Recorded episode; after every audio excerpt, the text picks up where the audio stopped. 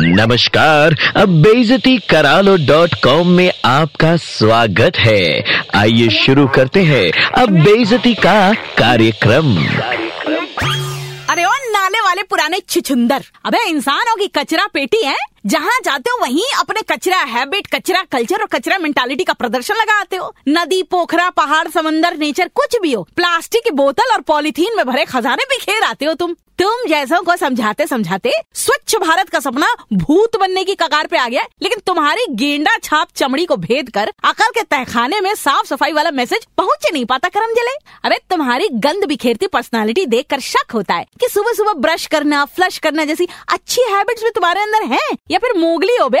तुम हो गए नाली किनारे वाला वो 1% कीटाणु जो ब्लीचिंग पाउडर छिड़कने के बाद भी जिंदा रह जाते हैं और बाकी 99% मर जाते हैं। जहाँ पैसे खर्च करके घूमने जाते हो, वहाँ तुम्हारे नाती पोते भी इन फ्यूचर जाकर प्रकृति का आनंद उठा सके, इसके लिए जरूरी है कि तुम अपनी वाहियात आदत ना चेंज कर लो। चेंज, दुनिया जानती है कि तुमने थोड़ी सी जो पी ली है, चोरी तो नहीं की है, मगर बोतल, कैन, चिप्स की पैकेट के भंडार लगाकर अपने लिए बेइज्जती इन्वाइट कर ली तुमने।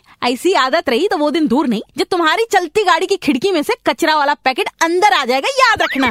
बहनों और भाइयों, नीलम की डांट में दर्द है। .com फिर से सुनना है, download and install the Red FM India app and hear it again.